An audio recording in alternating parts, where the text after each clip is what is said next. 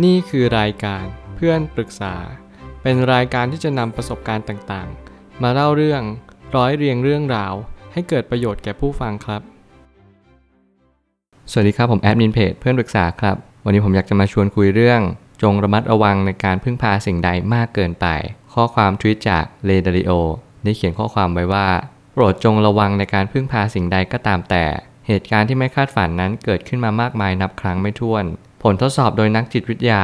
ได้แสดงให้เห็นว่า ผู้คนส่วนใหญ่เดินตามเส้นทางเดินในระดับที่ต่ำที่สุดเป็นประวัติการ ซึ่งมันจะเป็นตัวนำให้เกิดการตัดสินใจที่ไม่ดี โดยปราศจากการตระหนักรู้อย่างแท้จริง ต้องบอกกันว่าข้อความนี้ สะท้อนให้เห็นถึงยุคปัจจุบันนี้ เป็นยุคสมัยที่เราจะต้องระมัดระวังตัว ในการตัดสินใจมากที่สุด มันไม่ได้หมายความว่าเรากลัวการตัดสินใจ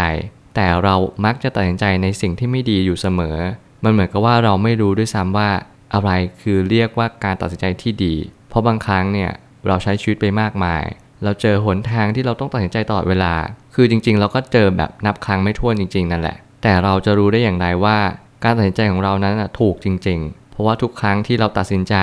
เราจะต้องเรียนรู้ที่จะเข้าใจชีวิต เข้าใจความจริง แล้วก็เข้าใจสิ่งตรงหน้าอย่างแท้จริงด้วยว่ามันคืออะไร ผมเลยตั้งคำถามขึ้นมาว่าตรรกะเหตุผล และความรู้ทั่วไปคือ สิ่งที่เป็นเครื่องมืออันยอดเยี่ยมที่จะขยายผลของความจริง และเข้าใจว่าสิ่งนั้นควรทำอย่างไรจริง ๆ เมื่อไหร่ก็ตามที่คุณพิจารณาสิ่งต่างๆ อย่างแท้จริง คุณควรจะตัดสินใจในชีวิต หรือว่าเลือกทางเดินของชีวิตจริงๆเนี่ยก็เพราะมันคือชีวิตคุณ คุณต้องตั้งใจเลือกมัน คุณจะประมาทไม่ได้ หรือว่าคุณจะส่งเดชไม่ได้เลย คุณจะต้องใช้หลักตรรกะและหลักเหตุผลว่ามันเป็นอะไร มันคืออะไรจริง ๆ เมื่อไหร่ก็ตามที่เราใช้ความรู้ เราก็จะตัดสินใจบนพื้นฐานความรู้ มันหมายความว่าเราก็จะไม่ใช้อารมณ์ตัดสินใจแล้วหลายคนก็จะไม่รู้ว่าอะไรที่เรียกว่าความรู้ อะไรที่เรียกว่าอารมณ์ หลายคนไม่จำเป็นต้องเรียนรู้อะไร เพราะคิดว่าฉันไม่จำเป็นต้องเรียนรู้ก็ได้ แต่ในความเป็นจริงทุกคนต้องเรียนรู้ ข้อมูลมากมายในโลกใบนี้จำเป็นต่อทุกๆ คนและทุกๆ สิ่งมีชีวิต เมื่อไหร่ก็ตามที่สิ่งมีชีวิตใด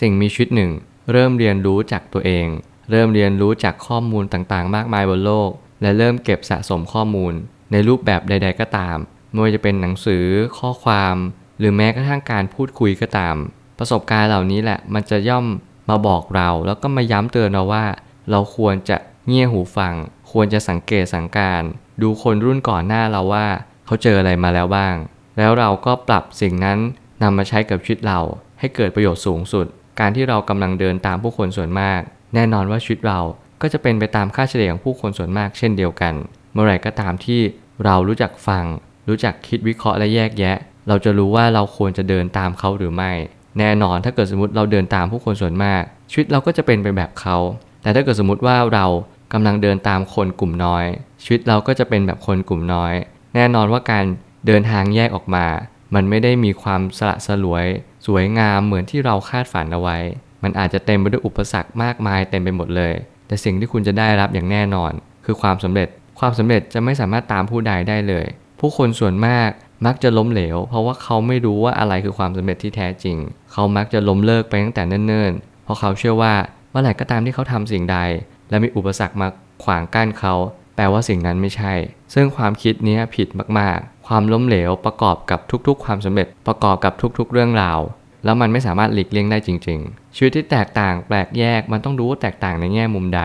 จงพิจารณาก่อนเสมอ เพราะถ้ามองอย่างตื้นเขินจะไม่ได้อะไร เมื่อไหร่ก็ตามที่เรามองให้ละเอียดกว่าเดิม เราย่อมพบสิ่งที่มหัศจรรย์อย่างยิ่ง ผมเชื่อว่าการที่เราเนี่ยใช้ชีวิตแตกต่างจากคนอื่น มันมีประโยชน์ตรงที่ว่าเราเริ่มเห็นมุมมองตัวเอง และก็มุมมองคนอื่นมากขึ้น การที่เราอยู่กับตัวเองมากขึ้น แน่นอนเราจะไม่เข้าสังคมแน่นอน มันก็เลยกลายเป็นว่าเรามีเวลาคบคิด มีเวลาที่จะหาความรู้ได้มากมายกว่าคนอื่นมาก สิ่งเหล่านี้แหละมันจะช่วย เป็นตัวชี้วัดในชีวิตของเรา ว่าเราจะมีความสุขในชีวิตเพียงใด